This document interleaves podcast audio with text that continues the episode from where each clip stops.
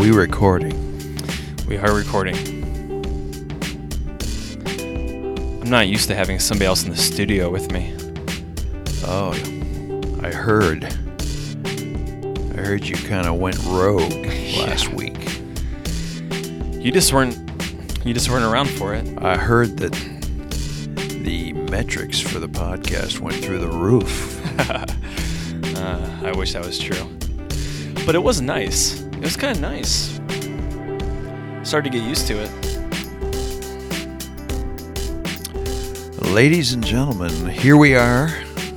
It's kind of like a surprise. It's the middle of the summer. I didn't think we were going to be able to podcast the whole summer. Yeah. But here we are, Mike Moore, Dave Fitch at Theology on Mission podcast, kind of delivering what I'll call an interlude. an interlude, an ad hoc interlude. Yeah. Let's listen to this music just a little bit more. I, I, I it's, going to take a little extra to get me in the mood for Theology on Mission podcast.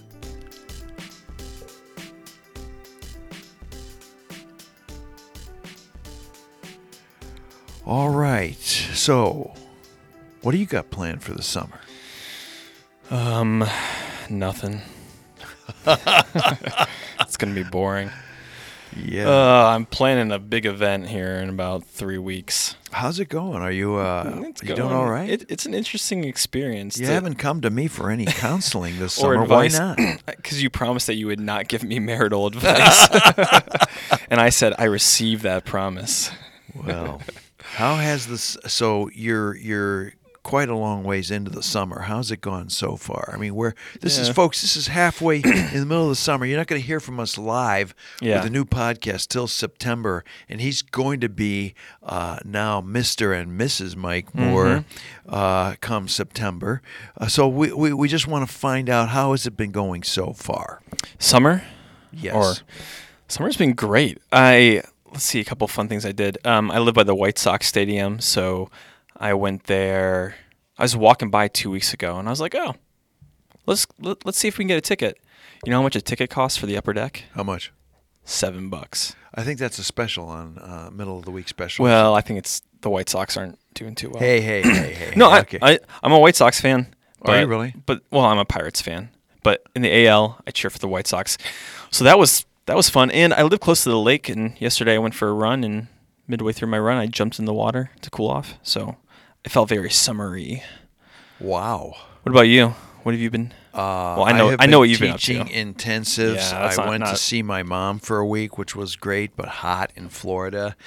Uh, and then we had a little thing at uh, Virginia Beach, uh, the American Yeah. Baptist uh, Assembly there, and uh, I'm back home for a while. I'm going to be, by the way, um, a Mennonite Church USA meets July 2nd and 3rd. I'm going to be there. If anybody's out there and looking for something to do, I don't know if Mennonites uh, drink brew. I know a few, and they do I'm up for a brew.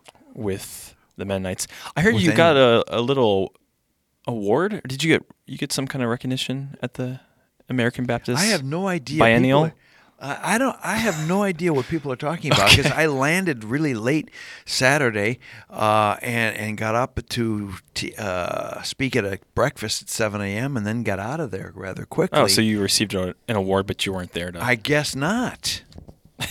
hey. hey, surprise! All right. Well, what's the so so here's I, I know we're doing this on the fly, but Yes. um, I would like to title this subject of this podcast antagonism versus conflict. Okay, antagonism versus conflict. Yeah, because I'm getting a little antagonistic. Not really. I'm getting a little irritated uh, because every time I put something on Facebook Mm-hmm. about, say, the current uh, White House administration Yep. or some issue having to do with immigration, and it stirs up a storm, there's people that come on and say, excuse me, cough Cough button. button. Um, there's people who come on and say I'm I shouldn't be doing that. I'm stirring up an antagonism. Because you're posting something. That's controversial. I'm making observations. You're stirring it up, stirring the pot. Yeah. So today on Facebook, I put this. I said, I frequently say the church must resist entering the world's antagonisms on the terms given Yeah. by the world. But this does not mean we avoid conflict. Right. How stupid would that be?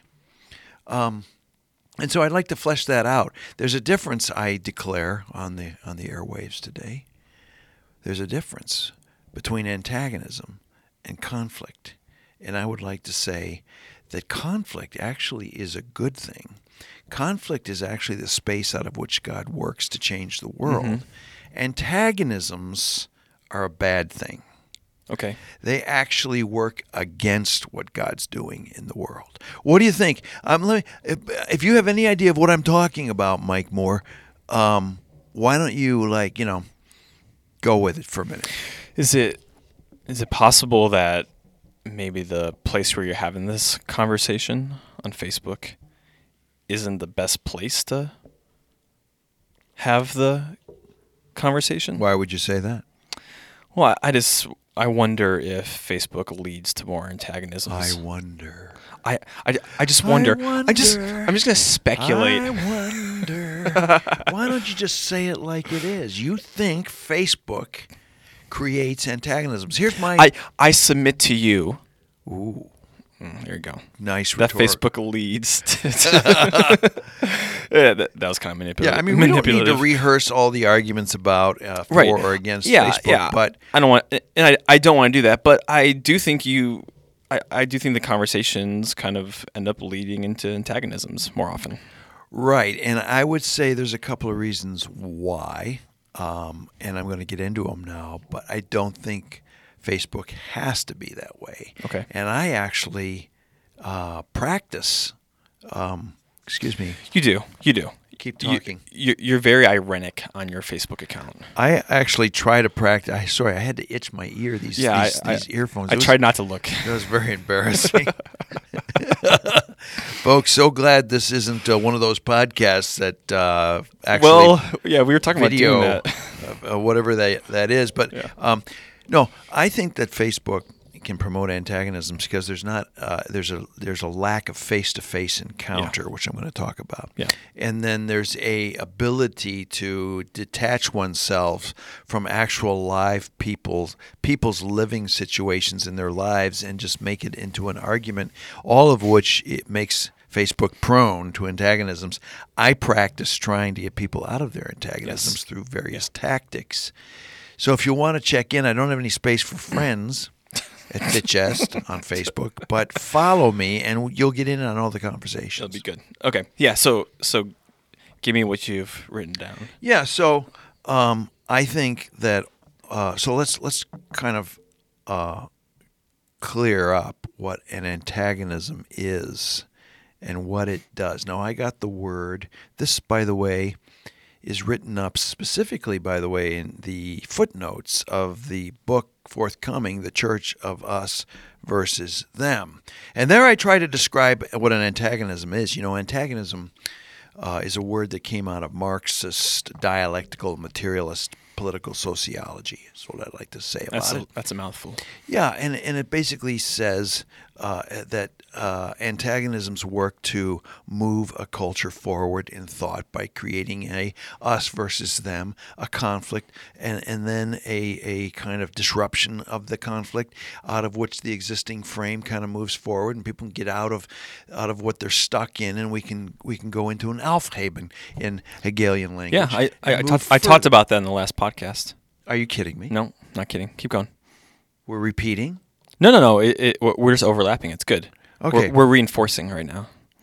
So uh, this, you know, the terms I I complain about the church entering the world's antagonisms on the terms as dictated by the antagonism, which refers to the way we get ensconced, we get absorbed into an ideological social dynamic which pits us against the other as enemy and indeed allows it to form our very identity in a group making function.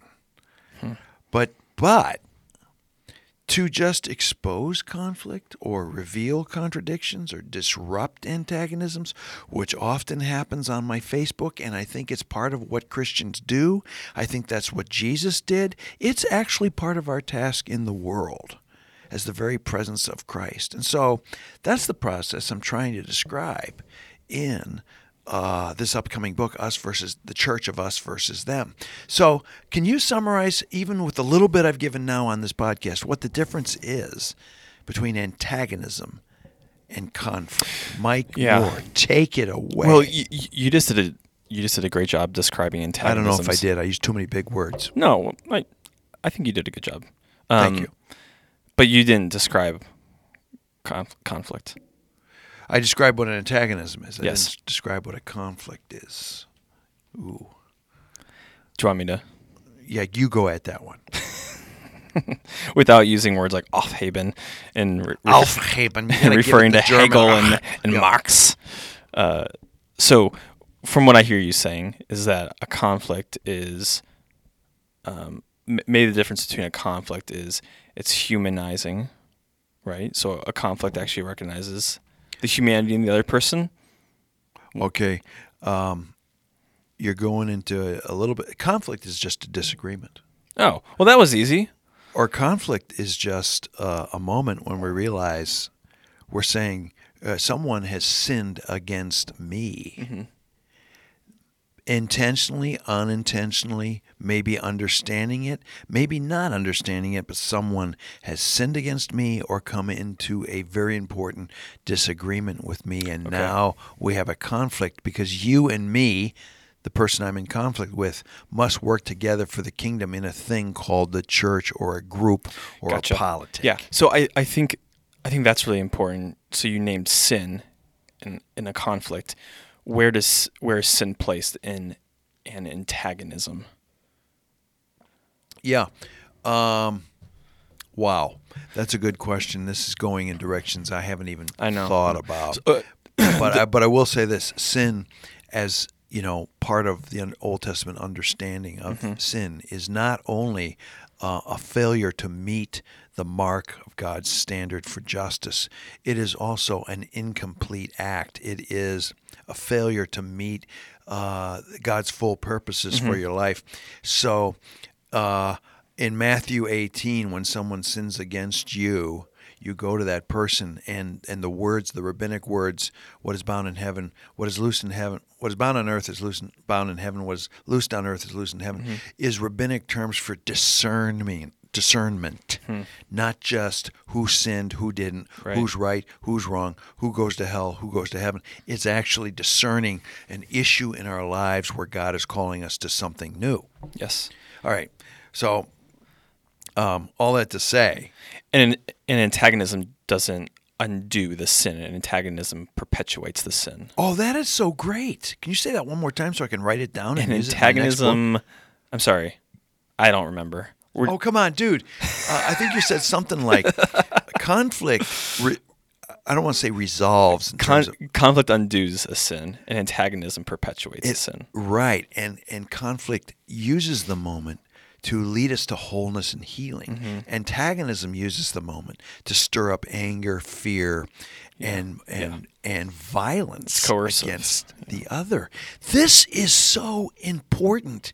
I I feel like we should have some kind of music right now because that really clarified for me uh, what I think is is really getting what what what um, what God is doing in conflict. He is not doing antagonism. He is doing His presence takes shape in conflict yeah. and moves us towards healing, reconciliation, Hmm. and renewal of the world. And I got to tell you, Mike Moore, I'm seeing a lot of antagonism amongst Christians um, whether it be the key social issues of our day sexuality, racism, immigration, socioeconomic inequities, whatever it might be.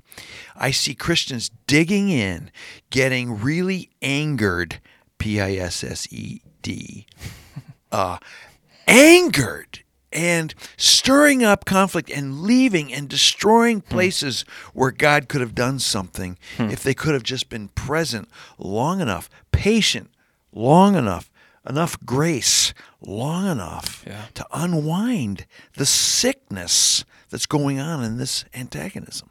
Yeah. Are you talking about uh, between churches or or in churches? I don't want to mention some of the Okay, names I've gotcha. been reading even today I gotcha. who are so angry.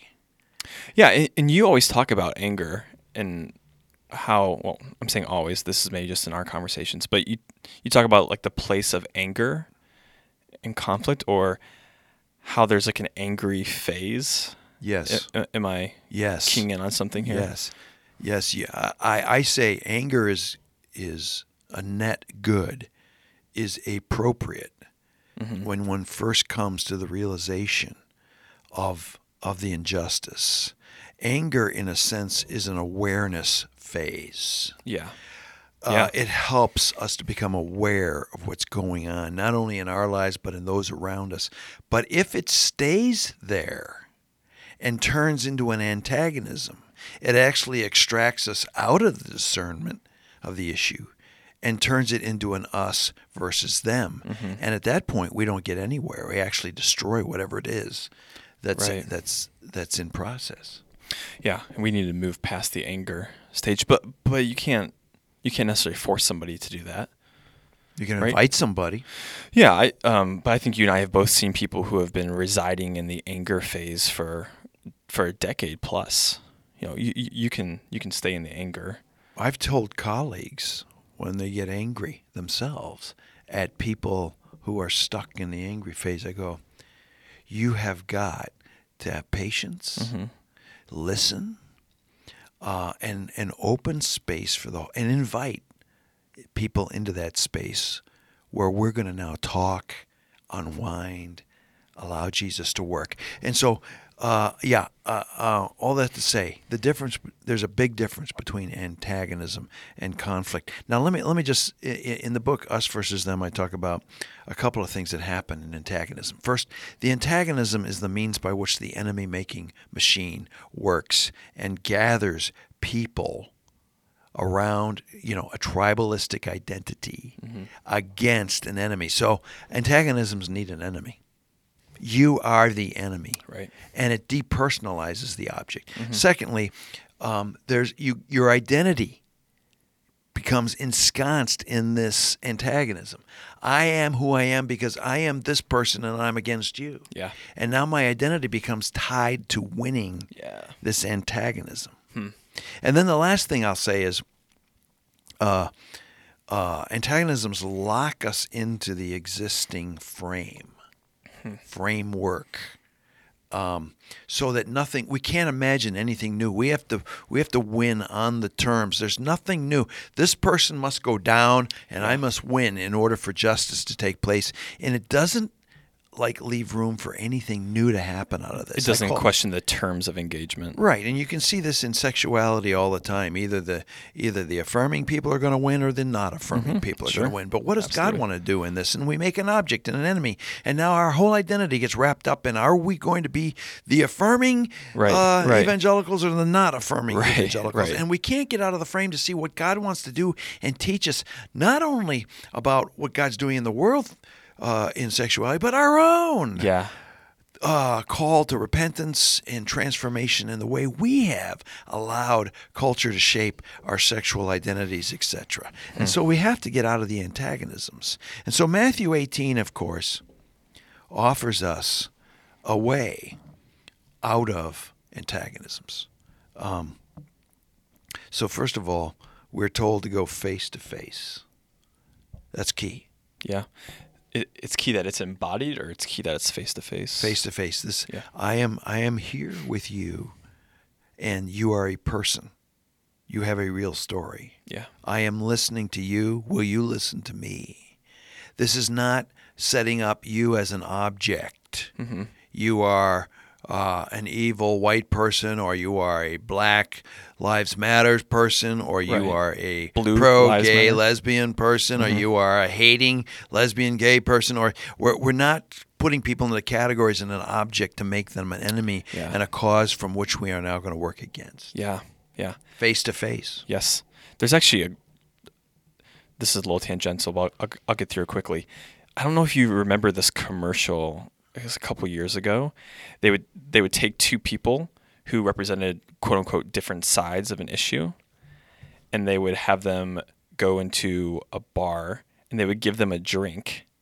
And, and just say, "Hey, have a conversation for an hour," and then after an hour, they would put up on the video screen um, who that person was, and then said, "Okay, like continue your, your continue your, your conversation." Um, kind of tangential, but it reinforces No. what you're saying, which is if we if we meet somebody, hear their story first, or just even show empathy, sympathy, talk to somebody, and lead with that as opposed to leading with, you know, I'm under this tribe, I'm, I'm under this flag, I'm under this banner. Well, well, Mike Frost had something on his Facebook today that just, you know, um, or maybe it was yesterday, but he had a blog post about, um, I think it's MikeFrost.net. Mm-hmm. Uh, but he had a blog post about how he sits around with some old friends for like three hours, and he asked, he and his wife asked these friends questions for like three hours, hmm. and they just got thoroughly into his life and what he's doing. And then he walks away and he realizes that guy never asked them a single question about their lives. And he mm-hmm. goes, Come on, we need generative conversations. I Yeah, that's believe listening and connecting opens space for understanding how God is at work and present Hmm. in our lives and calling us to something. And if we don't do that, uh, well, good luck Yeah. with, with allowing God to work in our lives. Oh yeah. That's good. You know, Gen- we do have- generative conversation. I like that. You know, because you're a, a graduate of our doctoral program, Yes, I am. But we have a whole session, a whole week seminar on ethnography. Mm-hmm.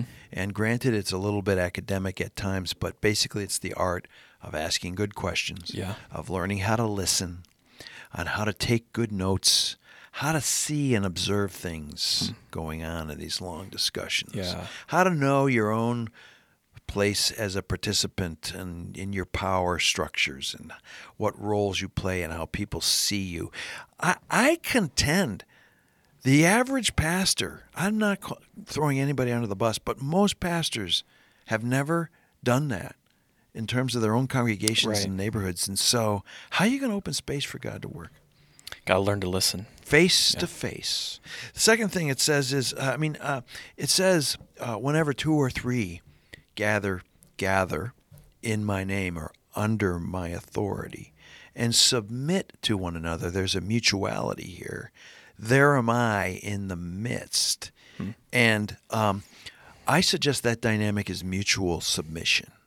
As opposed to the Deuteronomic texts where it's a community imposing their will on one person, this actually starts from two, and then when there's no disagree, when there's no agreement, it goes to three. Invite another. It ends up going to the whole community, and there's a communal mutuality of submitting one to another under the authority of Christ, and this is so different than the way in antagonisms we get our identity out of locating ourselves in a tribe against a cause against somebody else. No, we actually submit our identity to this group uh, where God is working mutually to understand you you can't go into a conflict and and your identity depends on whether you win or lose on right, that conflict. right. And this dynamic is described perfectly, in my opinion, in Matthew chapter Mm-hmm. 18. Again, the difference between antagonism and conflict. In antagonism, we get our identity by holding on to the argument and winning at all costs. In a conflict, in, in Matthew 18, we actually submit ourselves to what God's doing that's in the world. Isn't that great? You- Yeah, it is good. ha- Have, have, you- does Have I had a conflict recently? well, no, no, I wasn't going to say that. I was going to say, does this help you in terms of your future? Yeah, well, yeah, yeah, it helps me in that. Um, it, I mean, I, I actually do think of a couple things. Um, we took this. I won't say too much. May I will. We took maybe this, you uh, better be careful right now and we took to this the pre spirit. like this pre premarital class, and we had some counseling with some people. And actually, one of the things that was really valuable was when you're having a conflict, if you can repeat what the other person is saying Oh yeah, it just it you know it sounds like oh this is just a clever tool but one that's actually really hard for me to do because typically when somebody is in conflict with me and they're talking, what I'm doing is I'm building I'm building up an argument in my mind as to why they're wrong. Um, and I Oh, think dude, dude. d- do you do you do this as well? Well, okay. But will I admit it on the air? Well, I guess yes, we all do I, it. I guess I will. so, th- uh, I, mean, I, I think whether that's a conflict with a spouse or or in church, because I can think of plenty of moments in the three different church plans I've been part of where I've I've done that, and I just like I build this mountain size argument to just bam crush people with. But if you can listen to somebody, and then I, and then something else I've I've I've heard recently. I don't know if you've ever heard this, but when you're having a disagreement with somebody, to take their best argument and deal with that, what do you mean deal with it? as opposed to going ad hominem or Ah. um, just a- attacking something that's really weak. Take what they're saying that is the best example of who that person is or their uh, their best defense, you could say, and address that as opposed to going after like the, And the- I, I might even say, and this this gets to some of the tactics at the end of the book, The Church of Us versus Them. I might even say agree. Right, Find yeah. what you can agree Yes. with first. yes, because this is what Jesus Jesus in in, in the episode in John eight uh, with the adulteress Jesus Mm-hmm. actually uh, so they're saying are you gonna are you gonna stone her according to the law or not right. Mm-hmm. Jesus doesn't say you imbeciles he says oh good for you okay you have a moral fervor in you you want to do what's right you want to follow the law okay you who are without sin you go do it and Yeah, yeah. and and basically he reveals the contradictions in the behavior by Right. agreeing with them. right, right. Yeah, he takes their he takes their argument and he actually uh, he has I was gonna say he assents to it, but Uh, Zizek calls it over-identification. It reveals the contradictions and the underlying assumptions and drivers in a person's uh, behavior. it's good. But uh, okay, so lastly, Matthew 18, what is bound on earth is bound in heaven. What is loosed on earth is loosed in heaven. I mean, th- this idea of that the very authority of, of heaven, the rule and reign of God, and now the rule and reign of God in Jesus Christ at the right hand, breaks in and does something totally new. This is, it opens space for the very, like, plates of the universe to be moved so something new can happen. That's what God can do mm-hmm. in this in conflict. In antagonism, we'll never get out of the existing frame. Yeah. We'll never examine all of our assumptions on what drives us to do what we do if we get caught up in antagonism. If we bring our conflict into the living presence of God for reconciliation, confession, repentance, the giving up of our identity, the submitting and listening to one another face to face, God can do something new. And that's the difference between antagonism and conflict. So, all you people out there that get on me on Facebook for disrupting people and making comments and just asking questions, look, it's okay. it's okay to get freaking disrupted, upset, because that's the beginning of how we then can lead people into the presence of Christ hmm. for reconciliation and renewal. Amen. That was a good. That was good That was- bookend. That was good. That was great. Can I say one more thing? Yeah. Um, Matthew 10, 34. Jesus says, I have not come to bring peace, but a sword.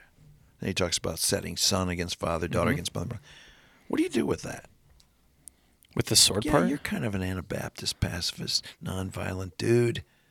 Well, I, I've always heard the Anabaptist interpretation as inter- interpreting the sword as bringing division, not actually bringing a physical sword. So the sword, um, yeah. In fact, I in- the book Us versus Them, I even allude to the way the sword is used in uh, Revelation, not as an instrument of violence, but as the the word of God Yeah. That divides, that actually sets truth from untruth. And so, um, you know, okay, so we'll just close the session off with a little reading Oh, there you go. the Church of Us. That's good. Versus them. He, he has the paper copy in his in his hand.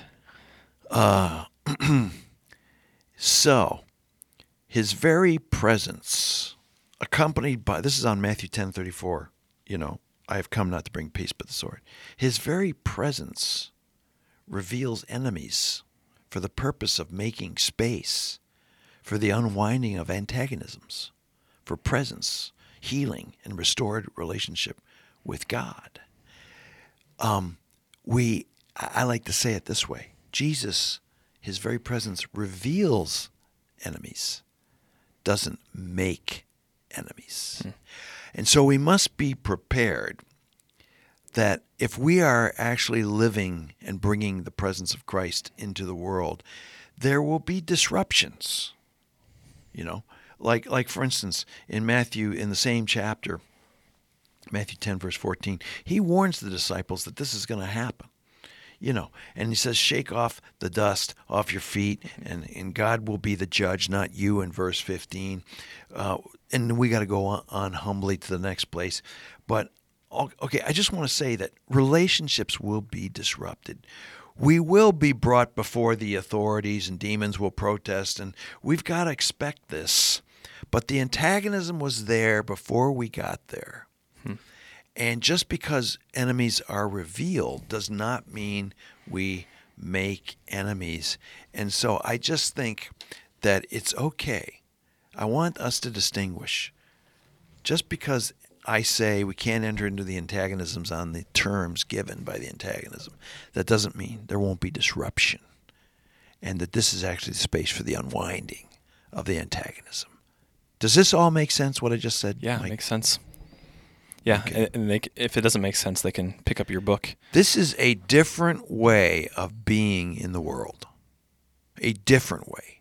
Not a way that pours gasoline on the fires of antagonism. Not a way that pours gasoline. And we need this in our culture. We don't need more gasoline right now. We need people to disrupt, make space for the presence of God, unwind the antagonisms so that God can heal the world. Good. All right, I've been a little bit on fire today, but this is we just got a we got a podcast in here. Uh, two months from now, when we begin again our Mm-hmm. podcast in September, you're going to be married. This book will be out. You'll We'll be writing. all- you'll be writing a different book. We'll be calmed down. Everything will be good. Are you going to put some uh, in intervening podcasts with some best of Yeah, theology yeah, yeah. mission? I think I'll do some of that. L- last week I did the uh, summer reading recommendations. What are you? What are you going to read this summer? You have anything or anything that you're reading right now? Uh, I am reading this book uh, by this guy named Turner on the genealogy of queer theory, and the f- introduction to it is the best Hmm. intro to post-structuralist thought I have ever read.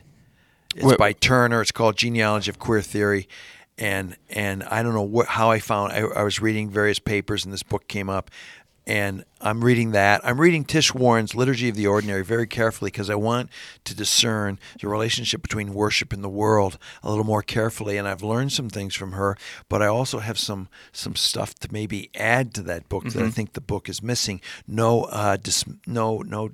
Uh, I'm not diminishing the work Right, at all. right. Uh, what else? Are, uh, what are you reading? Well, you're, Um, you're going to be so busy. I would recommend not reading. Uh, no, I- uh, I have one book I'm reading right now. Uh, do you know Gary Anderson? His book History of Sin. So, Gary Anderson from Yale. uh, yeah. He wrote Charity.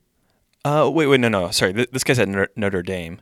So, a history of sin. He's going through how the metaphor for sin goes from a burden to be war, or, or I'm sorry, a burden to bear to a debt to be repaid, and how when the metaphor changes in the Second Temple Judaism. So, so are you kidding me? so does the way that we deal with sin uh, change Oh, I love as we're developing uh, atonement theologies. I've the- heard that subject dealt with differently elsewhere, but I love it. Gary Anderson. Yeah, it, it's a good book. I, I I bought it ten years ago when it came out, and I think he's I've at Yale now, and I think he's Oh, maybe he is. book. It's good. It it's really good because it goes from uh, sin goes from being something physical to being something economic. And All right. Well, everybody, if you haven't already got enough summer books already planned, and hopefully it's the uh, end of June, I hope you have your your books Mm-hmm. already planned. But if you don't, there's a few suggestions. Um, ladies and gentlemen, here we are, middle of summer. We will see you in we will he- you will hear us in September again. Till then, we'll have some interspersed best of Theology on Mission uh, podcasts. We wish Mike Moore and his his lovely bride Grace. Grace uh, all the best. I will be there. I know a lot of our friends will be there. It's going to be a big northern northern re- reunion. Hopefully, we keep the lid on things and everything goes well. and we wish you the best, and you and Grace. And uh, we'll see you next September, folks, uh, on, on Theology and Mission Podcast. Till then, all the best from Dave Fitch. Mike Moore, So long. thanks for listening.